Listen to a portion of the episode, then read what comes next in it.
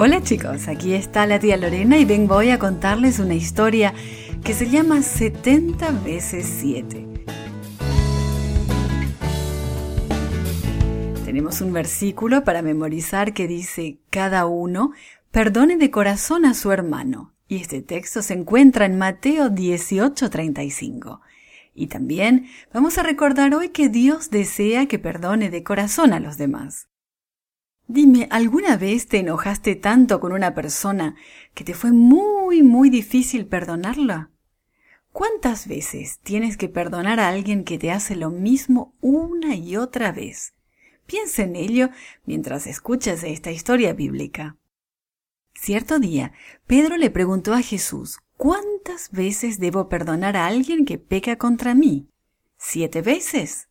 En tiempos de Jesús, los sacerdotes y maestros enseñaban que la gente solamente tenía que perdonar tres veces a una persona.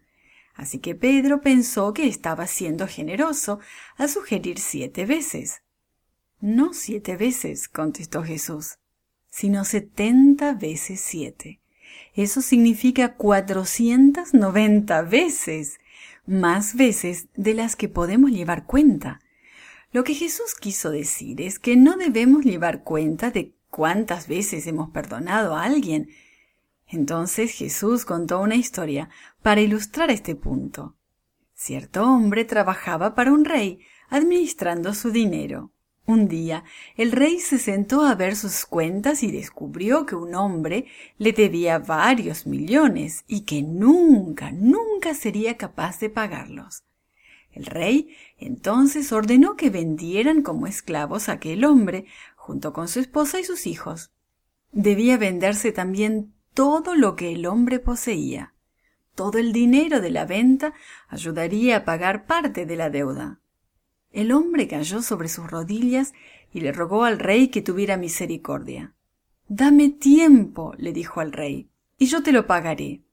El rey sabía que este hombre jamás podría pagarle tanto dinero, pero le tuvo lástima, así que le canceló la deuda y lo dejó ir. El siervo del rey se sintió tan aliviado que se alejó muy rápidamente. A su paso encontró a otro siervo que le debía una suma de dinero. No era mucho, tan solo el equivalente al salario de un día. El siervo al que había perdonado el rey sujetó a este hombre por el cuello y casi asfixiándolo, le ordenaba Págame el dinero que me debes. Por favor, ten paciencia conmigo, le suplicaba el hombre. Dame tiempo y te pagaré todo lo que te debo. Pero el siervo del rey no lo quiso escuchar. Hizo que echaran a aquel hombre en la cárcel, hasta que pudiera pagarle la deuda.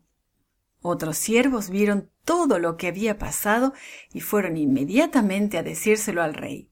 El rey mandó a llamar al siervo que había perdonado. Tú, siervo malvado, le reprendió.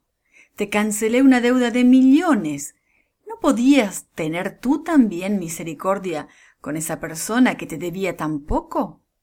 Entonces el rey hizo que pusieran al siervo malvado en la cárcel. Tú sabes, somos nosotros también como el siervo de aquel rey. Tenemos una deuda que nunca podremos pagar.